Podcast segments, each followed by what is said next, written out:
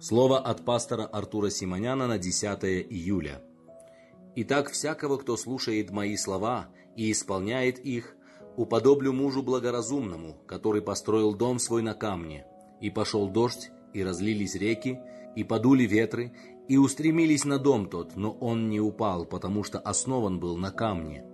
А всякий, кто слушает слова мои и не исполняет их, уподобится человеку безрассудному, который построил дом свой на песке, и пошел дождь, и разлились реки, и подули ветры, и налегли на дом тот, и он упал, и было падение его великое».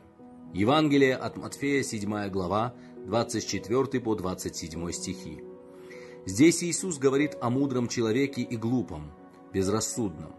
Обоим была предоставлена возможность построить себе дома.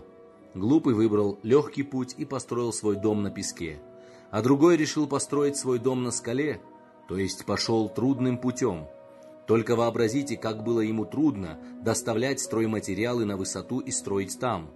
И вот полили дожди, начались бури, разлились реки. Построенный на скале дом устоял, а дом, построенный на песке, разрушился. Возлюбленные, Иисус Христос и есть та скала, а мир – это песок. Если вы свою жизнь строите на ценностях этого мира, то знайте – что это безрассудное решение, которое рано или поздно приведет к разрушению всего вами созданного.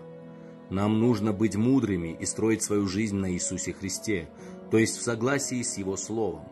И тогда никакое зло, трудности и бедствия не смогут погубить нас. Давайте будем не только слушателями Слова, но и исполнителями Его. Благослови вас Господь. Аминь.